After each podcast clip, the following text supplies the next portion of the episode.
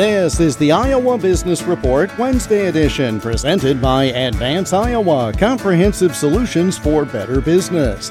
Let's work together. More at advanceiowa.com and search for Advance Iowa on LinkedIn and Facebook.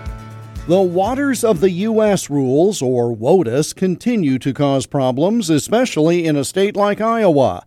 U.S. Senator Joni Ernst talked to me last week about efforts to halt recent changes every ag group, the small business community, they're all asking about WOTUS.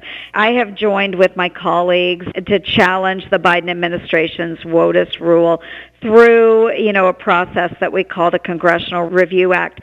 So we can actually take a vote on this to try and overturn the EPA's rule, the WOTUS rule. We do think that it will pass in the House and perhaps in the Senate if we have enough Democratic support, which I do think we've got some folks that will be voting with us on this.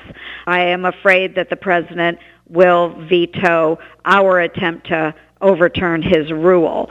This is giving our farmers and small businesses whiplash, you know, just the changes in the regulations all the time. And this is just a road too far. You know, the WOTUS regulations it would wrap in so much of our Iowa land and put it under the purview of the federal government for permitting and different types of restrictions.